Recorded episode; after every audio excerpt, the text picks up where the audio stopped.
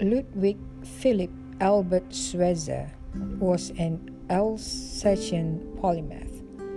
He was a theologian, organist, writer, humanitarian, philosopher, and physician.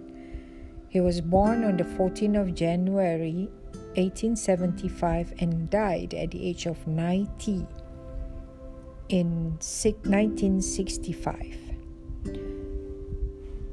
He is also known for musicology and philanthropy.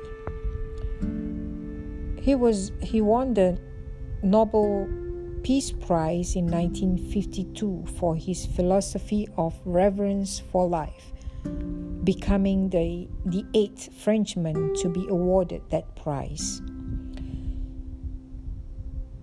In accepting the prize with a speech, The Problem of Peace.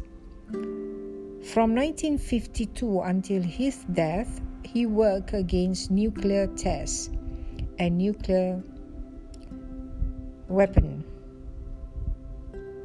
With Albert Einstein, Otto Hahn, and Bertrand Russell. In 1957 and 1958, he broadcast four speeches over Radio Oslo, which were published in Peace or Atomic War.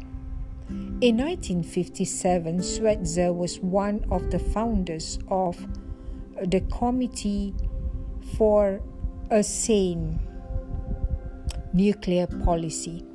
On 23 April 1957, Schweitzer made his Declaration of Conscience speech. It was broadcast to the world over Radio Oslo, pleading for the abolition of nuclear weapons. His speech ended the end of further experiments with atom bombs would be like the early sun rays of hope, which suffering humanity is longing for. Thank you for listening. Bye.